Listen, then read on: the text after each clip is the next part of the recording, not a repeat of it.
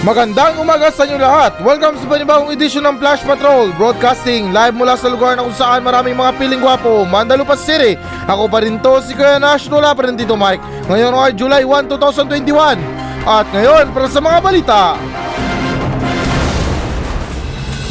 DOH, kinalungkot umano ang mga corruption claims ni Pacquiao. Pagpigil sa mga teenage pregnancy, ginawa ng national priority ng Pangulong Duterte Mayor Sara Duterte Carpio nilinaw na ayaw talaga siyang patakbuhing Pangulo ng kanyang mga magulang sa 2022. Korte Suprema ng Mexico idineklarang hindi na kriminal ang recreational na paggamit ng cannabis sa kanilang bansa. Toneto niladang asupre patuloy nang niluluwa ng Bulkang Taal. DOH kinalungkot umano ang mga corruption claims ni Pacquiao.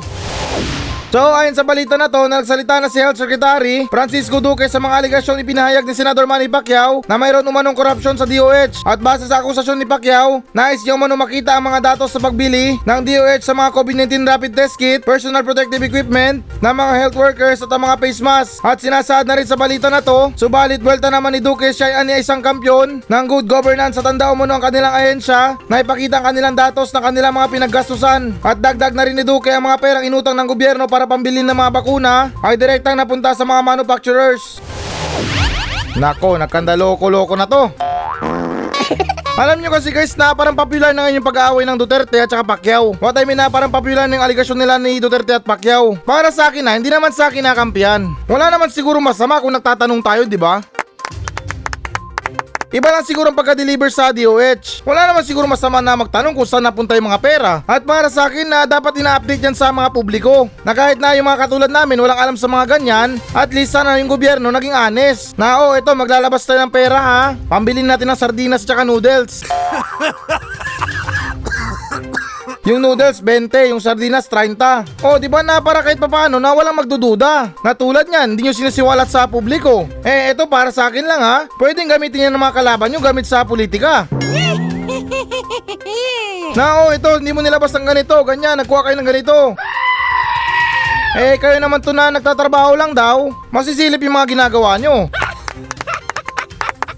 Kaya para sa akin na hindi rin natin na masisisiman ni Pacquiao. Kung ikalulungkot niya ba yung mga nangyayari dyan sa DOH. Kasi ako may hinala din ako dyan sa DOH na yan. eh, tanong ko lang din sa inyo, saan napunta yung 15 billion? Marahil na wala akong alam na tungkol dyan, pero tanong ko lang kung nasaan napunta yung 15 billion. Pero yun naman ay tanong ko lang. Kasi tingin ko na kahit naman siguro na kindergarten, alam nila na merong nangyayari dyan na hindi maganda. Pero anyways na yung point ko lang dito ay unang-una sa lahat wala naman siguro masama na magtanong. Kaya nga sila nagtatanong kasi hindi nila alam. Pangalawa na kapag tinatanong kayo, huwag sana kayo magalit or ma-open sa mga katanungan ng mga tao. Dahil para sa akin na kung wala talagang ginagawang masama, ay dapat normal lang yung react nyo. Patunayan nyo sa mahinaong paraan. Hindi yung kapag meron nagtatanong sa inyo, awahin nyo na agad. Para kayong mga enforcer at mga police checkpoint. na kapag tinanong mo yung mga mission order nila, sila pa itong may ganang magalit. Pero linawin ko lang, hindi naman sa nila lahat. Kaya yung para naman sa DOH, ang masasabi ko lang dito, ay umasta na lang kayo ng parang tambay. Na para bang kapag tinanong mo, may naon talaga sumagot. Na boss, pwede magtanong, saan yung bahay dito ni Tarpulano? Ah, yun, si Tarpulano, sige doon, dumiretso ka lang dyan, tapos kanan, kaliwa. Pagdating mo sa dulo, wala ka nang lilikuan doon, diretso ka lang. At kapag may nakita kang tambay doon, doon ka na lang magtanong kasi hindi ko rin alam. Hindi, joke lang. Yung mga tambay ba na kung paano sila na makipag-usap sa mga tao? Eh, buti pa kayo mga tambay, mahinaon kapag kausap. Samantalang kayo, tinatanong lang kayo, galit na kayo. Pero anyways na ito may iba tayo ha. Ito rin si Manny Pacquiao talagang napakatapang din na tao. Hindi naman sa amin na masama para sa kanya. Para sa akin na bagong salta lang siya dyan sa gobyerno. Tapos mga ilang taon lang nakakalipas. Ay para bang kinakalaban niya na lahat.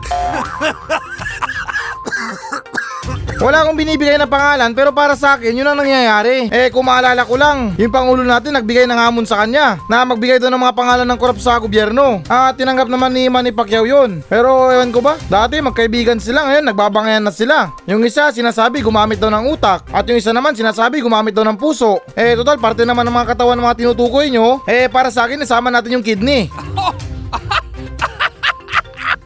Oo, seryoso, kidney, maganda yan. Kasi anong gagawin natin sa utak kung bobo naman tayo?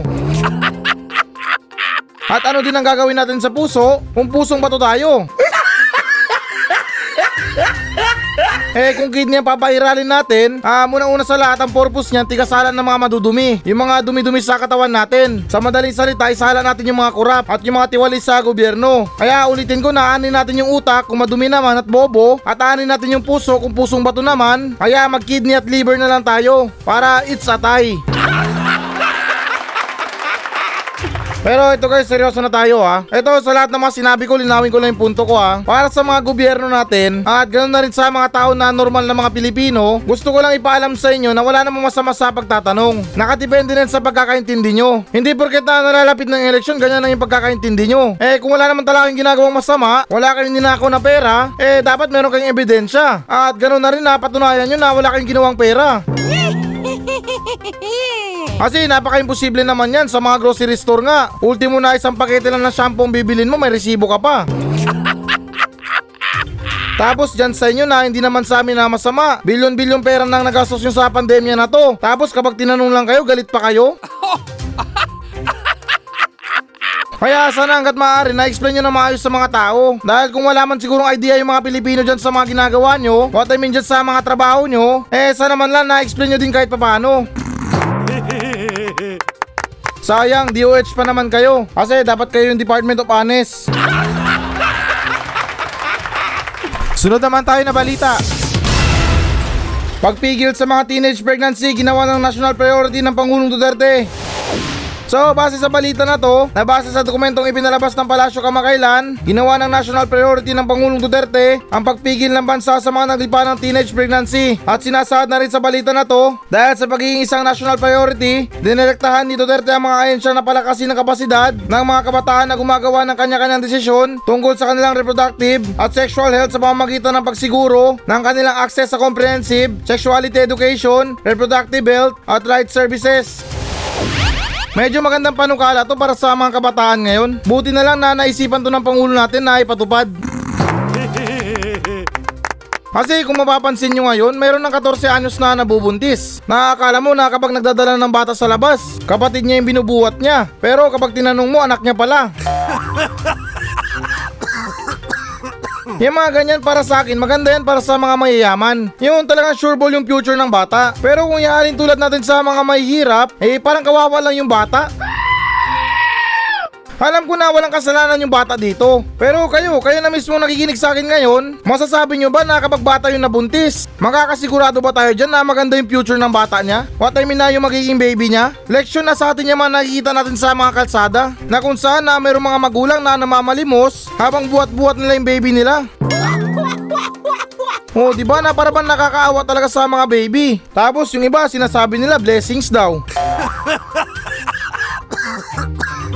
Oo, may point kayo na blessings yung mga baby na yan. Kasi sa lahat ng mga tao, maswerte kayo na nabiyayaan kayo ng baby. Eh, eto, excuse lang sa mga iba ha. Yung iba nga dyan na ilang santo nang nilapitan, pero hindi pa rin makabuo ng baby. Na kahit na alam ng Panginoon Diyos na kaya nilang buhayin yun or kaya nilang palakihin ng maayos yun. Kaya masasabi ko lang talaga na blessings yung mga baby na yan. Pero hindi porket na sinabi ko na blessings yan, ay matuwa na kayo. Tandaan nyo palagi yung mga sinasabi ng mga magulang nyo sa inyo. Na kapag pinasok nyo na yung buhay pamilya, ay hindi yan parang kwek-kwek na kapag napasok ka, pwede mong iluwa. Automatic responsable kayo na buhayin yung bata na yan. At hindi ko rin may tatanggi na para sa akin, may kakulangan din yung mga magulang dito. Kung bakit na maaga na nabubuntis yung mga anak nila. Unang-una sa lahat, kapabayaan. Masyadong maluwag sa anak nila. Kaya ayun, yung anak nila maagang naging maluwag. Tapos kapag nabuntis, sasabihin aksidente. Pero kapag nanganak na, blessings na. May padahilan-dahilan pa kayo na aksidente lang yung nangyari? Ano yan, naglalakad ka lang dyan sa labas ng kalsada. Tapos nabangga ka ng embutido? Kalukuhan ng mga teenager yan ngayon. Eto, okay lang na kahit na magalit kayo sa akin. Pero para sa akin na dapat arestuin yung mga bata na nagde-date sa labas. Yung mga minor de edad na nagde-date sa labas. Sorry sa words ko ha, pero tingnan niyo yung bansa na Saudi. Yung mga tao doon bawal maglakad na magkasama. What I mean na yung babae at lalaki doon bawal maglakad na magkasama kapag hindi sila kasal. Tapos dito sa Pilipinas, kaliwat kanan, meron mga minor de edad na nagde-date. Elementary pa lang, pula na ang labi. Kaya ako masaya ako na hindi ko naabutan yung ganyang parte na yan. What I mean na sa part na ganyan. Dahil sa pagkakaalala ko na yung mga kabataan namin, what I mean na nung kabataan namin, makauwi lang kami ng mga bunga ng mga bayabas, masaya na kami. Kahit na mabaho kami, uhugin kami, ay wala kaming paki basta masaya kami sa ginagawa namin. Pero ngayon ano na, kadiri bata pa lang may kamansa rin na. Kaya anyways na yung masasabi ko lang dito, wala akong binibigyan na masamang kaulugan sa mga sinabi ko. Kasi tanging opinion ko lang yun. At para naman sa mga kabataan ngayon, na nangyari na, na-disgrasya na sila, may anak na sila ngayon, ay okay lang yan, lumaban lang kayo. Nagkamali man kayo nung una pero at least ngayon may aral na kayo. At sa mga kabataan ngayon, huwag nyo madali yung mga love life na yan. Yung unahin nyo dyan, yung future nyo. Mas madaling maghanap ng shota, yung boyfriend at girlfriend na yan. Madaling hanapin lang yan. Pero yung pera napakahirap kitain. Kaya easy lang, huwag masyadong magmadali. Ako nga, 3 years na ako naghihintay kay Lenlen. Partida, kakausapin pa lang ako nun ha. Wala pa ako sa step na liligawan siya. 3 years na ako naghihintay para kausapin niya ako. Pero by the way, sa mga hindi nakakilala kay Lenlen, siya yung maid dito sa radio station at kami yung dalawang naatasan na maiwan para magbantay. Kaya ganun pa man para sa mga bata ngayon, sa mga kabataan ngayon, unahin nyo talaga yung mga pag-aaral nyo. Alam ko na masarap sa pakiramdam yung mga kalokohan nyo. Pero nakakasigurado ako na hindi nyo alam gano'ng kahirap yung responsable kapag nagkamali kayo. Huwag kayo padalos-dalos sa mga matatamis na pangako ng mga boyfriend nyo. Ayoko siraan yung mga boyfriend nyo sa inyo. Pero sa ngalan ng magandang buhay, ay please lang iwasan nyo yung mga kalokohan nyo. Kaya ganun pa man, since na topic natin to mga pagbubuntis, ay chance ko na rin to na para tanungin sa inyo. Eto, matagal na to na bumabagabag sa akin. Pero guys, napansin nyo ba, na kung 9 months yung baby natin sa loob ng tiyan, bakit nung inilabas sila sa mundo, back to zero sila? Eh para sa akin yung 9 months na yun counted na dapat yun. O di ba pati kayo napaisip? Sunod naman tayo na balita. Mayor Sara Duterte Carpio, nilinaw na ayaw talaga siyang patakbuhin pangulo ng kanyang mga magulang sa 2022. So ayon sa balita na to na inulit ni Davao City Mayor Sara Duterte Carpio na ayaw talaga ng kanyang mga magulang na tumakbo siya sa pagkapangulo sa Pilipinas sa 2022. At sinasaad na rin sa balita na to, ito ay taliwas sa unang pahayag ni Presidential Spokesperson Nari Roque na sinabihan umano siya ng Pangulong Duterte na nais itong patakbuhin sa nasabing pwesto si Duterte Carpio. Um, teka lang, bago ang lahat, hindi ko maintindihan itong mga pinagsasabi nila. Para sa akin na sigurado na ba talaga na pag once na pinindot niya yung button na tatakbo siya sa pagkapangulo, diretso agad na mananalo na agad siya.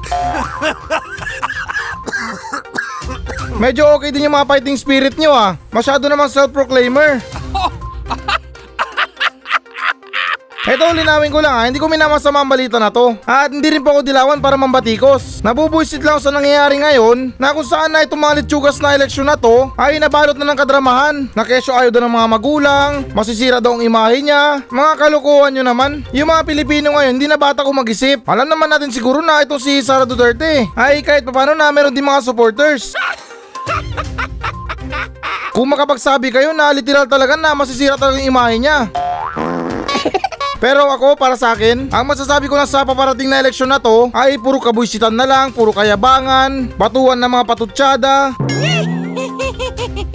Kaya tama nga naman talaga yung hinala ko. What I mean na yung kasabihan ng mga tao na yung magnanakaw galit sa kapwa magnanakaw. Kaya pati kayo mismo nag-aaway-away na dyan. Pero labas din tayo sa usapin na pinipilit si Sara Duterte. Eto, hindi naman sa amin na masama pero para sa akin nangyari na to. Katulad din siya ng tatay niya.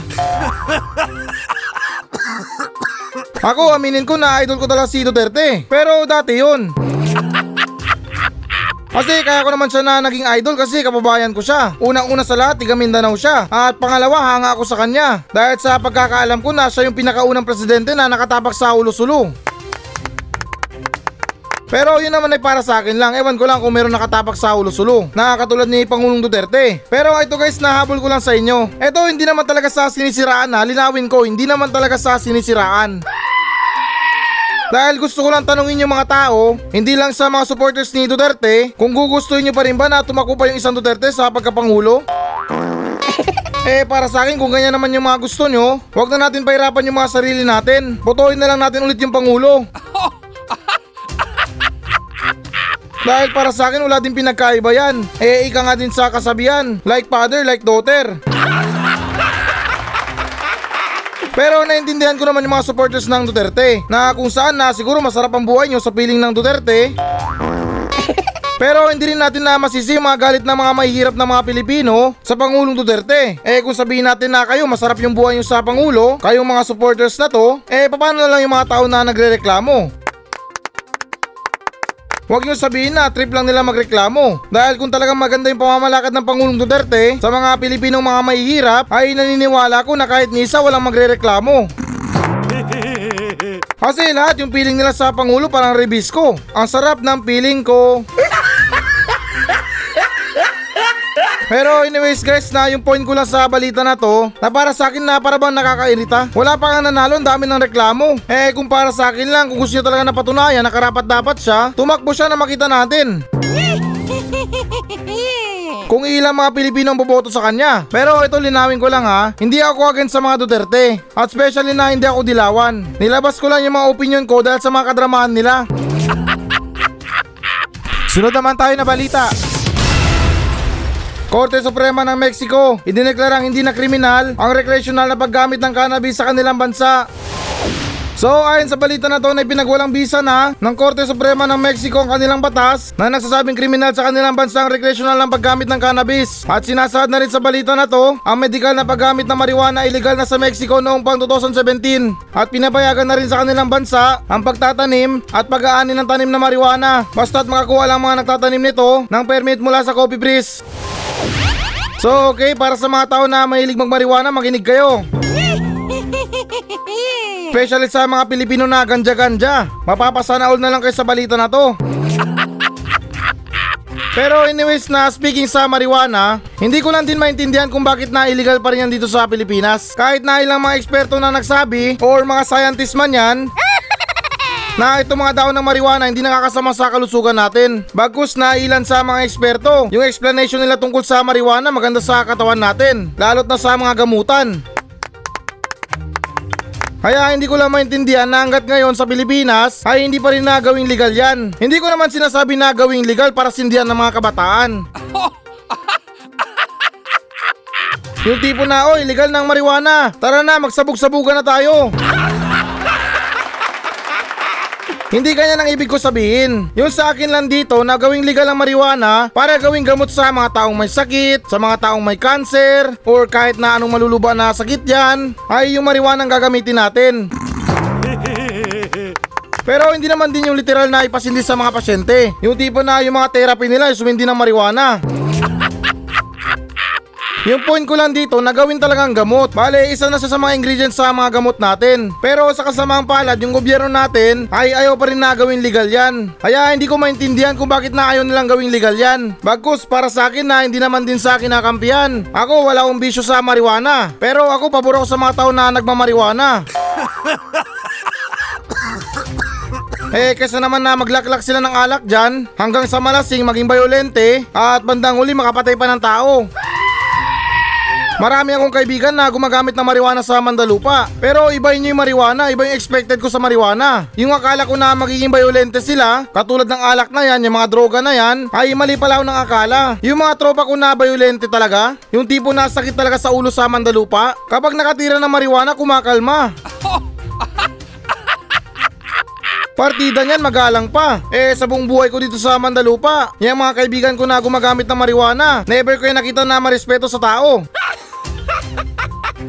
Kaya yung para sa akin lang kapag hayaan natin o ililigal natin ang marijuana sa Pilipinas, baka may chance pa na gumanda yung paligid natin. Kasi itong mga marijuana halaman naman to. Katulad din yan ng mga puno. Eh kung hayaan natin yung mga tao na magtanim ng mga marijuana, especially sa mga tao na mahilig sa marijuana, ay magandang negosyo yan para sa kanila. Pwede na tayo mag-export ng marijuana sa mga ibang bansa. At kung sakali man nadadami yung mga tao na magtatanim ng marijuana, ay malaki din yung mga posibilidad na malabanan natin ang polusyon sa Pilipinas.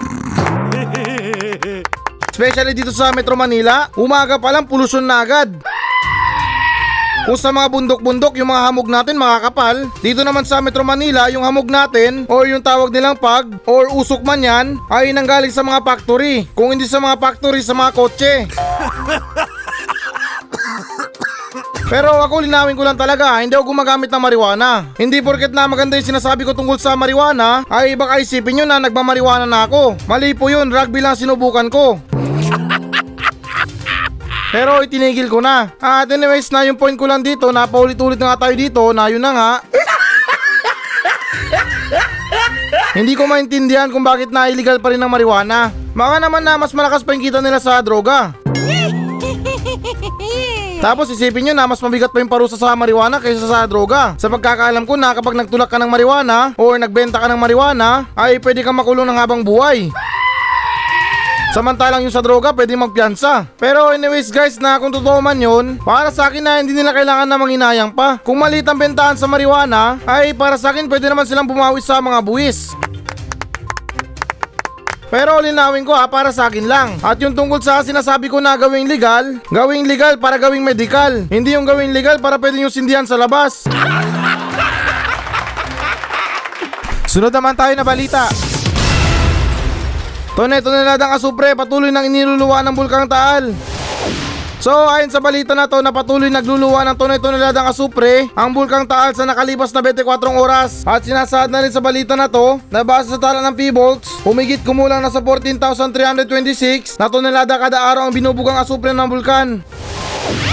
Um guys sa pagkakaalam ko na itong asupre na to na parang sa English nito di ba sulfur Ewan ko lang o sulfur or pulpo. Eh, pulpul. sulfur or sulfur. Na sa pagkakaalam ko na rin na mabaho yan. Yan yung mga ginagamit ngayon ng mga pranksters. Na kung saan na itong amoy ng asupre na to. Parang amoy na bulok na itlog. Pero anyways na by the way na rin At since na ignorante ako sa buhay Na parati ko na lang sinasabi na hindi ko maintindihan Pero totoo naman na hindi ko maintindihan Kung bakit na hanggang ngayon meron pa rin mga bulkan Na kung saan na kung pahamak lang naman yan sa mga buhay ng mga Pilipino Bakit pa natin nahayaan na nandyan pa yan at pasensya na rin sa mga sinasabi ko ha. Wala rin kasi akong ganong alam tungkol sa mga science. Pero concern lang sa mga kaligtasan ng mga Pilipino. Eh kung para sa akin lang, pinaguho ko na yung mga bulkan na yan. Or ginawa ko ng patag yan. Eh sa panahon ngayon, wala nang imposible sa gobyerno. Mga bundok nga napapatag nila. Eto pa kaya mga bulkan na to?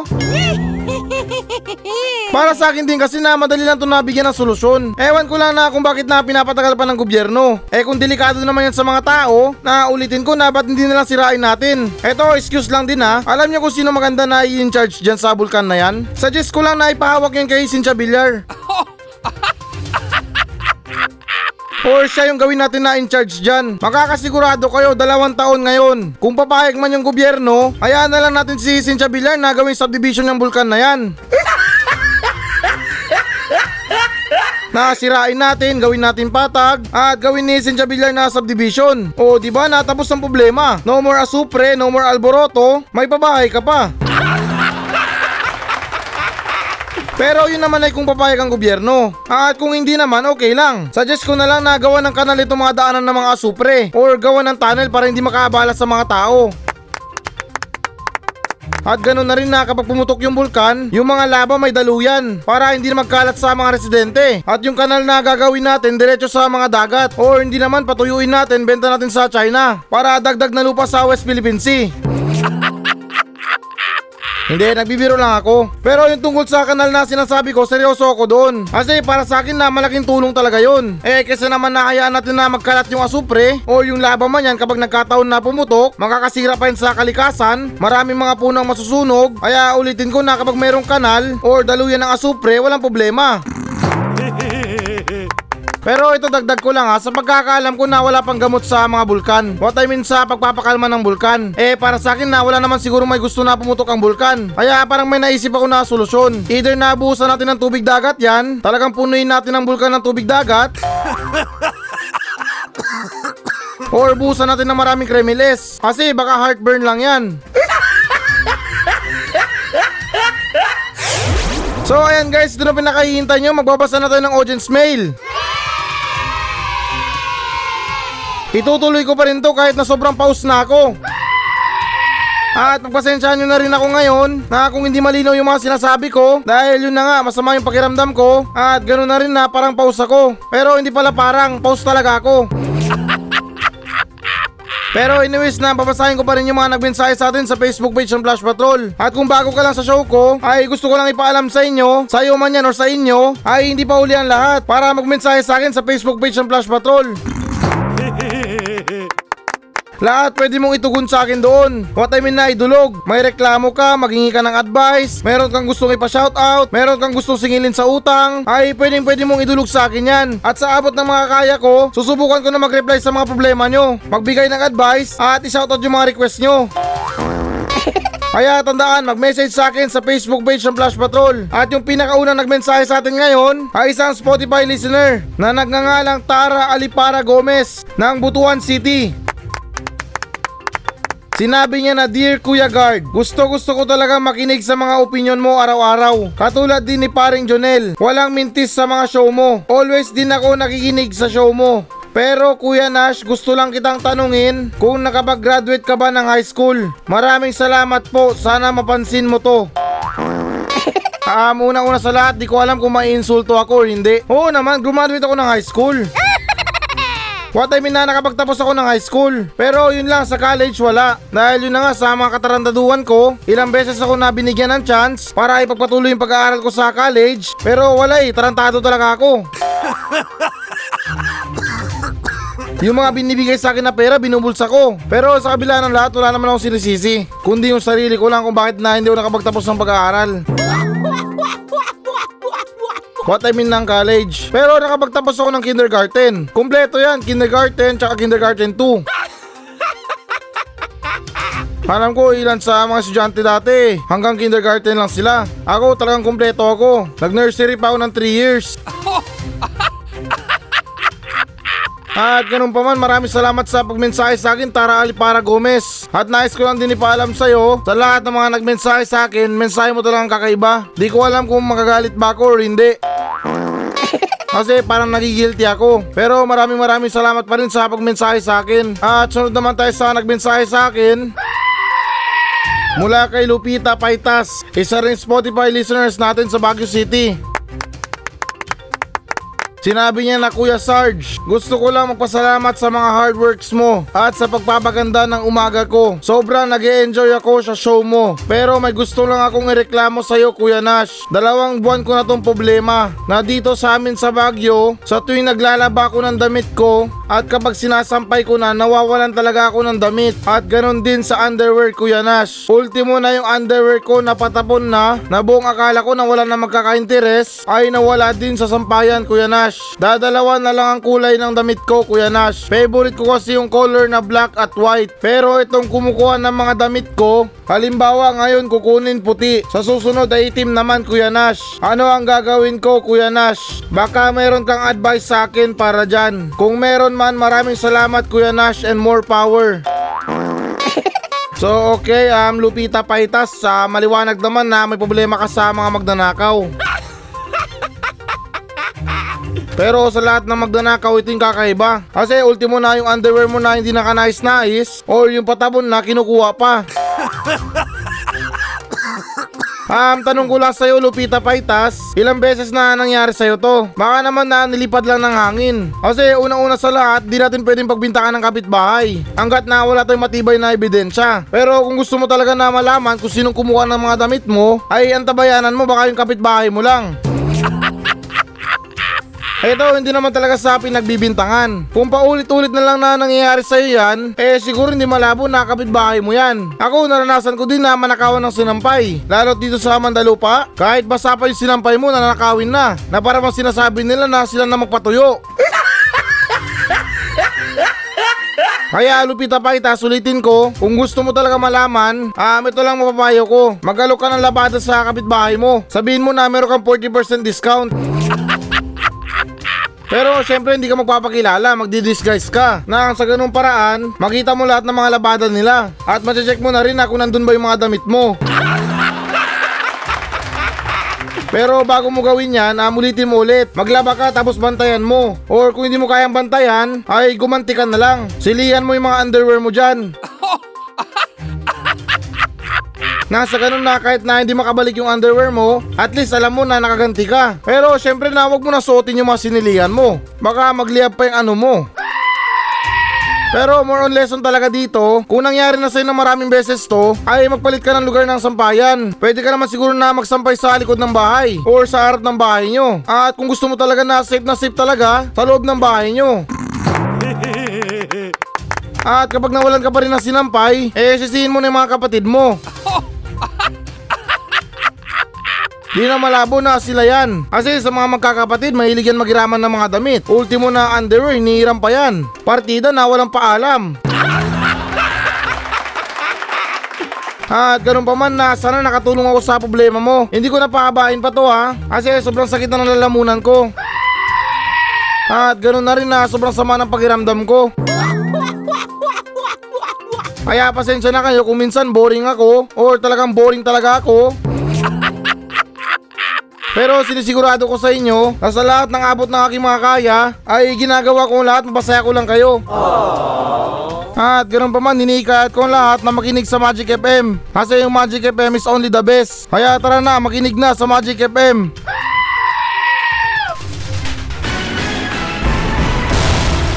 Hello guys, bago natin tapusin ang show na to, ay hinikayat ko lang yung mga audience na mag-message sa akin dito sa Mandalupa Station. Lahat ng mga question nyo, lahat ng mga comments, mga complain, or compliments man yan, ay susubukan kong tutugunan lahat yan dito sa aking show. Pumunta lang kayo sa Facebook page ng Flash Patrol at mag-iwan kayo ng message nyo doon kung ano bang gusto nyo iparating. Na kung may problema kayo sa mga buhay nyo, sa mga bahay nyo, kung meron kayong gustong palayasin, ay chance nyo na to na para sabihin sa akin. At ako na mismo ang papalaya sa kanila. At hindi lang nagtatapos doon. Pwede pwede ko rin kayong shoutout sa aking show. At ipinapangako ko na matutugunan ko talaga yan. Napaka-desperado ko na sa lahat. Kaya please lang, kung meron talaga kayong mga message, may mga saloobin kayo tungkol sa mga sinasabi ko, ay wag lang kayong mahiya. Kaya tandaan, FB page Flash Patrol. At please guys, pakipollow na rin. Kasi talagang desperado na ako sa buhay.